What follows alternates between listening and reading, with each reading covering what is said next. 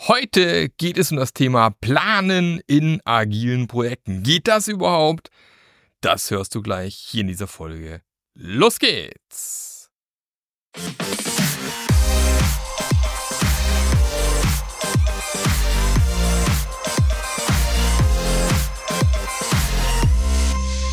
Hallo und herzlich willkommen zu einer neuen Folge vom Scrum Master Journey Podcast. Dem Podcast, der dir zeigt, wie du als Scrum Master deinen Job erfolgreich meisterst, zum gefragten Scrum Master wirst und einen wirklichen Impact in deinem Unternehmen hast.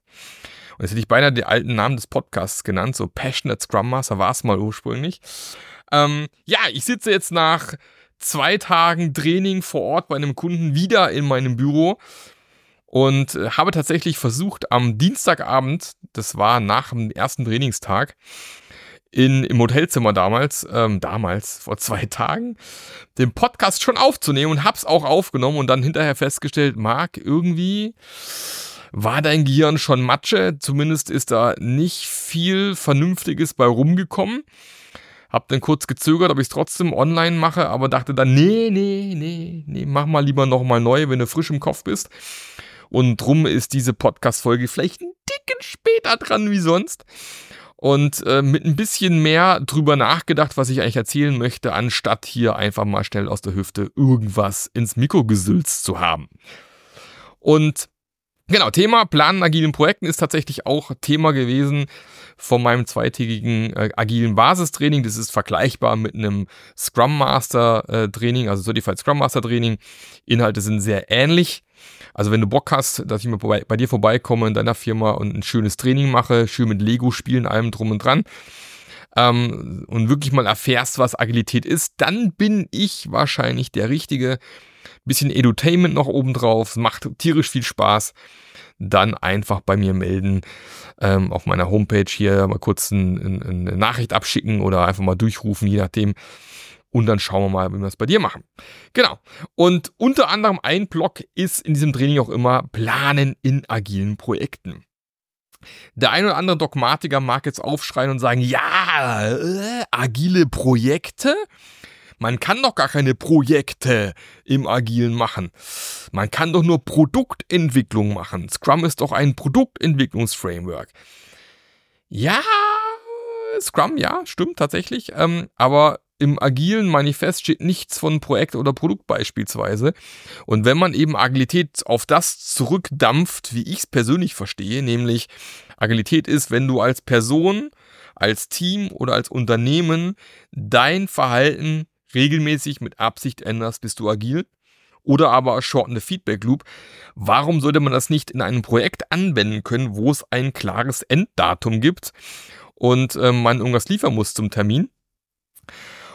und wie der Leistungsumfang vielleicht auch relativ fix ist. Also es gibt auch ein wunderschönes Buch, Der agile Festpreis, wo das auch nochmal mit drin ist. Also aus meiner Sicht spricht da nichts dagegen. Ich bin auch hier, habe auch kein Problem mit dem Begriff agiler Projektleiter. Ist immer die Frage, wie der Begriff nachher im Unternehmen definiert ist. Wenn er so Scrum Master mäßig ausgelegt ist, dann nenn den halt agilen Projektleiter. Ist mir doch egal. Ja, aber ich kann schon verstehen, dass manche Begriffe irgendwo festgelegt sind und manche sich dann schwer tun, da über den Schatten zu springen. Aber aus meiner Sicht geht das wunderbar. Aber das Thema ganz allgemein, planen. Es ist immer so der, der Mythos, ja, in Scrum planen wir ja nur von Sprint zu Sprint. Mehr gibt das Scrum-Framework ja auch gar nicht her. Was ja auch nicht ganz falsch ist. Und das noch kombiniert mit dem agilen Manifest, wo sowas drinsteht, reagieren auf Veränderungen ist wichtiger als das Verfolgen eines Planes. Ähm, dass es auch äh, tatsächlich zu vielen Mythen äh, geführt hat, dass man eben im Agilen gar nicht plant. Wenn man aber genau hinschaut, wird man feststellen, dass man im Agilen und auch in Scrum die ganze Zeit plant. Gibt den schönen Spruch, I plan to replan. Also ich plane, um zu planen. Weil es ist halt nun mal so, in komplexen adaptiven Systemen kannst du nicht auf mehrere Wochen und Tage und Monate vorausplanen. Du wirst immer deinen Plan anpassen müssen. Und jeder, der schon mal den Fall hatte, und wahrscheinlich jeder, wenn du jetzt gerade zuhörst, wahrscheinlich du auch, kennt es, du gehst morgens mit der klaren Idee in deinen Arbeitstag und abends machst du Feierabend und stellst fest, naja, der Tag ist doch ganz anders gelaufen, wie du gedacht hast. Und es war nur ein Tag. ja. Ähm, Also man sieht daran schon, uns fällt es ja schon schwer, überhaupt nur einen Tag zu planen. Wir glauben, wir können über mehrere Monate irgendwas planen. Und eben, wenn man sich genau anschaut, ähm, wird man eben feststellen, dass im Agilen die ganze Zeit geplant wird. Was ist denn der kleinste Planungsintervall in Scrum beispielsweise? Ja, ist Daily. Das ist ein Grund, warum ich auch in meinen Trainings immer gerne Daily Planning sage. Ich sage nicht Daily Stand-Up oder Daily Scrum. Für mich heißt dieses Event Daily Planning. Weil der, da gibt es ja auch ein schönes, kurzes, äh, schöne kurze Podcast-Folge von mir zum Thema Daily. Ähm, kann man Daily, muss man es jeden Tag machen und solche Sachen. Ähm, aber für mich ist halt ein Daily der Hauptzweck des Dailies ist, als Team gemeinsam zu schauen, wie kommen wir unserem Sprintziel einen Schritt näher. Es ist kein Reporting-Meeting, es ist ein Zusammenarbeitsmeeting, wo wir den neuen Arbeitstag planen, um zu gucken, was müssen wir heute tun, um unser Sprintziel einen Schritt näher zu kommen. Und was ist vielleicht gestern schiefgegangen, hat nicht geklappt, wo stehen wir seit gestern, wo müssen wir adaptieren? Und so adaptierst du eigentlich schon im Agilen und auch in Scrum vor allem auf täglicher Basis deinen Plan.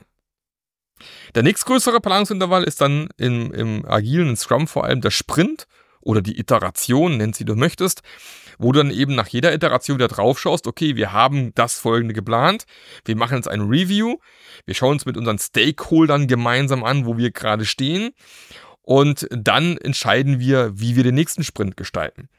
Und auf der Basis vom Stakeholder-Feedback kann es auch durchaus sein, dass der nächste Sprint dann doch anders läuft, wie man ihn vielleicht ursprünglich angedacht hat.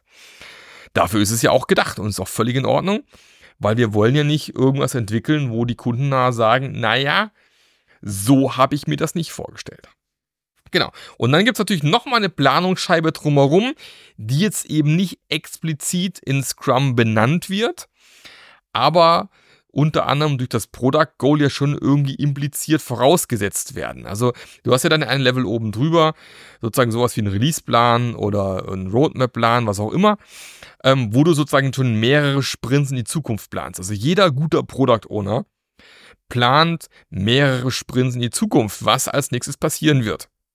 Ja, und wenn du jetzt auch den Fall hast, du hast ein Projekt, dann hast du in der Regel ja auch einen gewissen Projektumfang festgelegt. Du hast in der Regel deinen Product Backlog komplett durchgeschätzt und dann kann man auf der Basis schon so ungefähr überlegen, was passiert in welchem Sprint und ich kann ein bisschen die Zukunft planen. Würde ich aber auch nicht komplett übertreiben, ähm, sondern eben auch da immer dein, dein Backlog nach und nach adaptieren und gucken, passt das noch so, wie du es dir vorgestellt hast, dass du die Möglichkeit hast zu reagieren. Aber das geht natürlich. Das heißt, äh, als guter Product Owner äh, planst du mehrere Sprints im Voraus. Beispielsweise kann man ja in diversen agilen Tools heutzutage auch mehrere Sprints schon in, in der Zukunft anlegen. Im Jira beispielsweise kann man ja schon die nächsten Sprints anlegen. Du kannst dein Product Backlog schon in die Sprints reinsortieren. Natürlich immer mit dem Hintergedanken, I plan to replan, dass du vermutlich irgendwelche Anforderungen, Product Backlog Items, User Stories, was auch immer, in den nächsten Sprint geschoben werden müssen oder vielleicht sogar rausgeschmissen werden müssen, weil sie keinen Sinn mehr machen oder neue Dinge reinkommen eventuell. Kann ja auch passieren. Das heißt, du planst in der Regel auch so ein bisschen voraus und hast eine Idee, was in den nächsten Sprints passieren muss. Und logisch, ich meine, mit äh, dem letzten Update vom Scrum Guide, November 2020, wurde ja das Product Goal eingeführt. Das heißt, du bewegst dich mit mehreren Sprints in Richtung Product Goal. Das ist so dein Leitstern, wo du hin möchtest. Und du musst dir überlegen, was ist der ungefähre Plan, um da nachher anzukommen. Und jedes Sprintziel soll am Ende ja auch in dieses Product Goal ja, einzahlen, sonst macht es ja auch wiederum keinen Sinn. Das heißt, ja, sicher plant man über den Sprint hinaus. Macht ja keinen Sinn sonst. Und wenn ich überlege, äh, das erste sehr große Projekt, was wir gemacht haben, das war, ich müsste lügen, 2010, 2011, bin mir nicht mehr sicher, wann die Winterolympiade in Kanada gewesen ist. Damals haben wir vom ZDF den Auftrag bekommen, wir sollten damals die Homepage, also die Webseite fürs ZDF für die Olympiade damals bauen, also inklusive Streaming Livestreaming und eben auch Wettbewerbe, die schon vergangen waren, wieder anschauen. Wir hatten am Ende mehrere Millionen Zugriffe am Tag auf die Plattform, also da ging ziemlich die Post ab. Und natürlich gab es da ein fixes Datum. Also sozusagen ein Projekt, das auch zu einem Zeitpunkt irgendwann abgeschlossen ist. Du entwickelst ja auch so eine Plattform für Olympia nachher nicht unbedingt weiter, weil Olympia ist vorbei, das Ding wird stillgelegt am Ende, ja. Ähm, und damals war es eben auch so, dass wir gesagt haben, okay, äh, wir haben hier einen gewissen Umfang, weil du bist ja Dienstleister. Dein, deine Beauftrager, in dem Fall das ZDF, möchten ja wissen, was bekommen sie fürs Geld. Ist ja nun mal so. Und dann haben wir damals das gesamte Backlog eben auch durchgeschätzt und hatten dann quasi einen Startwert. Und dann kannst du wunderbar mit solchen Sachen wie Burndown-Charts arbeiten. Ja, Product Backlog Burndown äh, oder Release Burndown Charts, ähm, die ja tatsächlich auch als, Reports in den ganzen agilen Tools vorliegen, auch im Jira beispielsweise ist ja früher sogar oder war früher sogar Teil von Scrum, ist ja alles rausgeflogen, Sprint, Backlog, Burndown und solche Sachen, obwohl ich es zum Teil immer noch sinnvoll, für sinnvoll achte, je nachdem welchem Kontext. Und konnten dann eben über die Zeit wunderbar sehen, kriegen wir es hin oder kriegen wir es nicht hin. Also gerade so ein Release Burndown Chart oder Product Backlog Burndown Chart ist ein super Tool fürs Reporting am Ende. Und äh, du siehst dann relativ schnell, ob du eben von der Ist-Linie abweichst ja, und dann eventuell reagieren musst auf irgendeine Geschichte. Das heißt, so ein Tool ist natürlich auch wunderbar, um in so einem Projekt-Setup agil zu arbeiten. Und natürlich kannst du trotzdem alle zwei Wochen eine Retro machen. Warum nicht? Und adaptieren und schauen.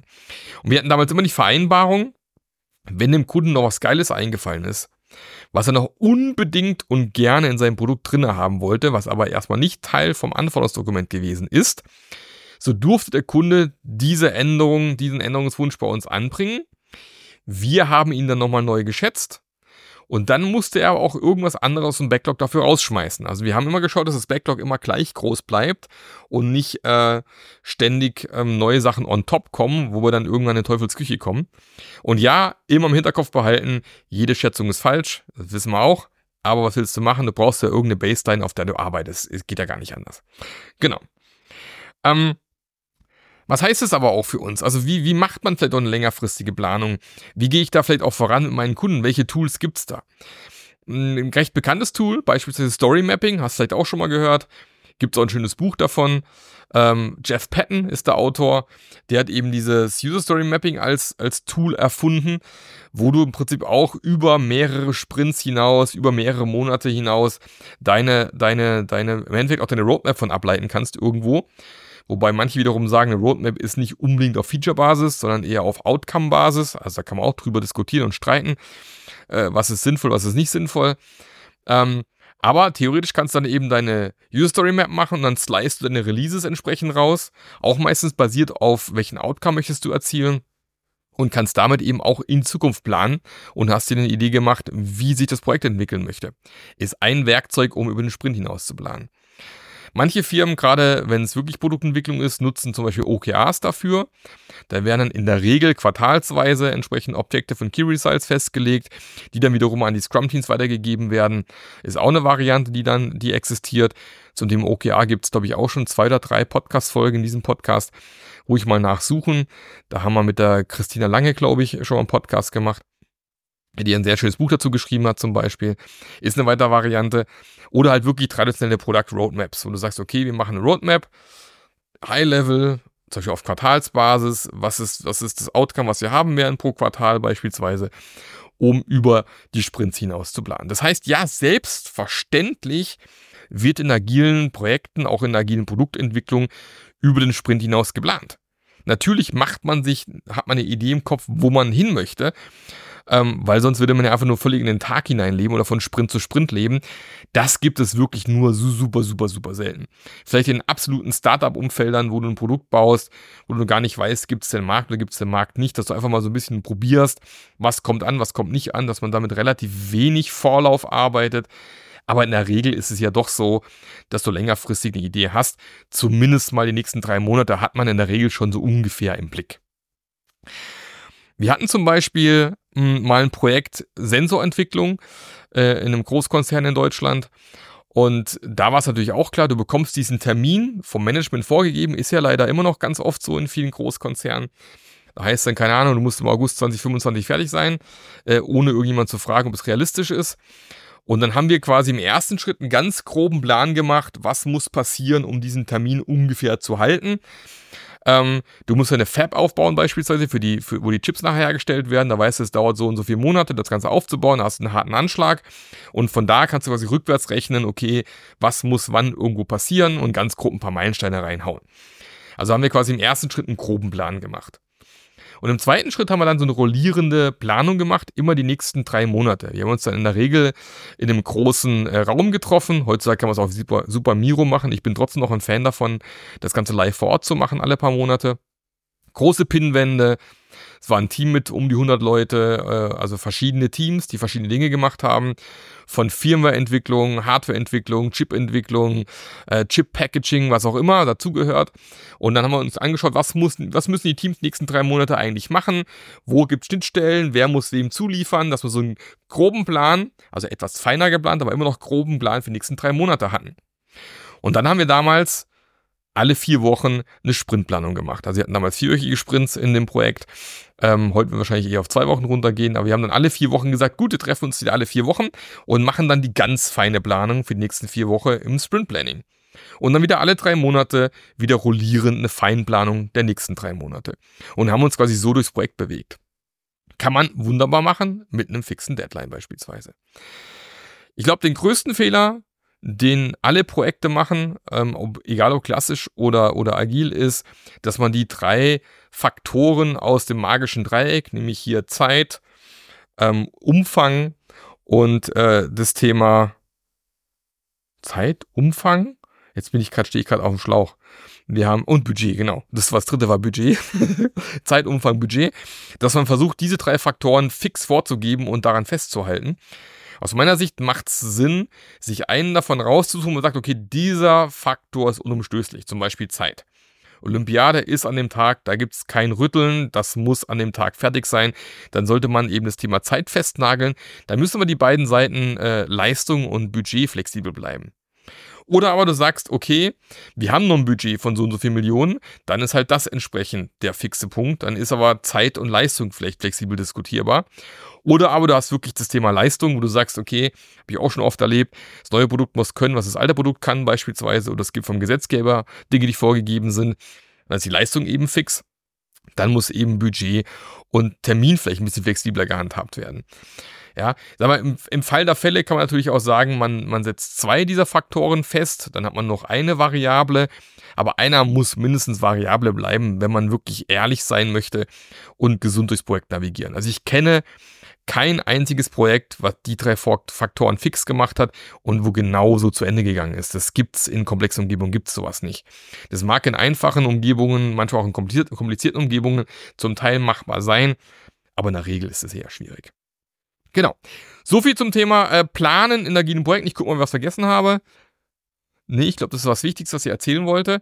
Wie gesagt, Details zum User Story Mapping, OKRs und so weiter gibt es zum Teil in anderen Podcast-Folgen. Da gerne mal reinhören. Und ähm, ja, wenn du Bock hast, äh, da auch noch mehr zu lernen, wie du als Scrum Master da auch besser unterstützen kannst, dann komm doch in die Scrum Master Journey Community. Es ist einfach die aktivste, geilste Scrum Master, Agile Master, Agile Coach Community im deutschsprachigen Raum.